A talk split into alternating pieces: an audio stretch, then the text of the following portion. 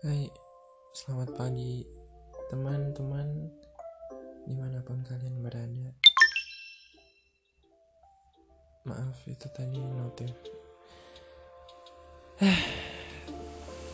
Jadi ini adalah hari ke-10, hari ke-11 atau hari ke-12 aku udah gak di Pulau Jawa.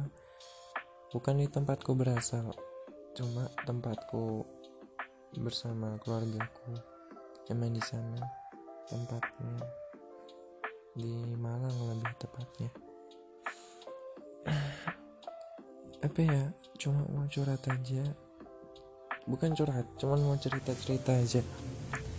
Jadi aku nggak merantau sendiri, tapi sama saudaraku.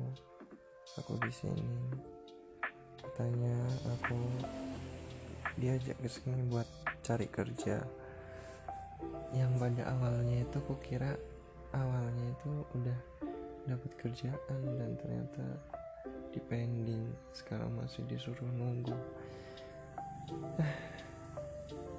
Gak enak banget, ya ampun.